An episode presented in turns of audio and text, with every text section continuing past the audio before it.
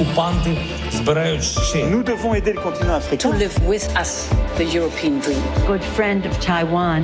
Europe 1, bonjour. Votre revue de presse internationale, nous sommes d'abord en Italie. Bonjour Antonino Gallofaro. Bonjour. De quoi parle la presse italienne ce matin Eh bien, de la crise migratoire. L'état d'urgence décrété il y a plus de deux semaines n'est en réalité jamais entré en vigueur, prévient la République, car la délibération du Conseil des ministres n'a jamais été publiée dans la Gazette officielle de la République italienne, écrit le journal. Malgré tout, l'évacuation du centre d'accueil de l'île de Lampedusa, saturé, a débuté la semaine dernière, et dans le même temps, les débarquements ont diminué à cause du mauvais temps, explique la télévision Sky TG24. Certains migrants ont tout de même tenté la traversée de la Méditerranée, mais après avoir été sauvés par un navire marchand, ils ont été confiés aux gardes-côtes libyens à la demande des confrères italiens, écrit le quotidien Domani, qui relaie le mécontentement des associations humanitaires. C'est pour elles un refoulement illégal. Nous sommes maintenant au Japon avec vous Bernard Delattre. Euh, Une page du Covid se tourne pour les Japonais à la une des journaux du pays. La fin des contrôles sanitaires aux frontières. Depuis samedi, les étrangers qui arrivent au Japon ne doivent plus avoir été vaccinés contre le Covid, ni même testés. Le quotidien financier Nikkei s'en félicite, mais tous les autres journaux se montrent préoccupés. Le nombre de contaminations a augmenté ici ces dernières semaines, s'alarme le Mainichi. C'est aussi ce qu'on constate en ce moment à Singapour et en Inde, ajoute le Japan Times.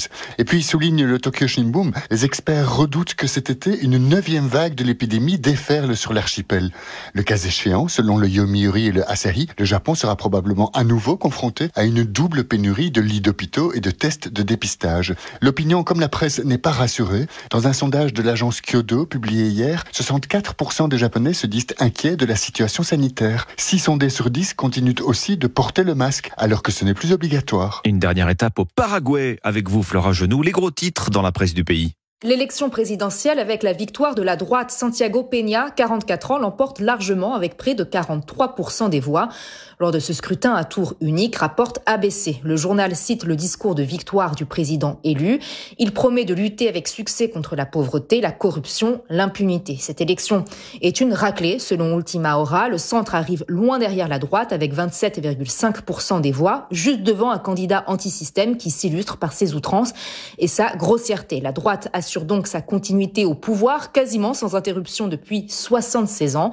Parmi les défis du président élu relève BBC Mundo, lutter contre l'évasion fiscale, le travail non déclaré, les conséquences de la sécheresse sur l'économie, mais aussi la pauvreté qui frappe davantage les zones rurales et les populations autochtones. Santiago Peña prendra ses fonctions le 15 août pour une durée de 5 ans. Merci Flora Genoux, merci à nos correspondants.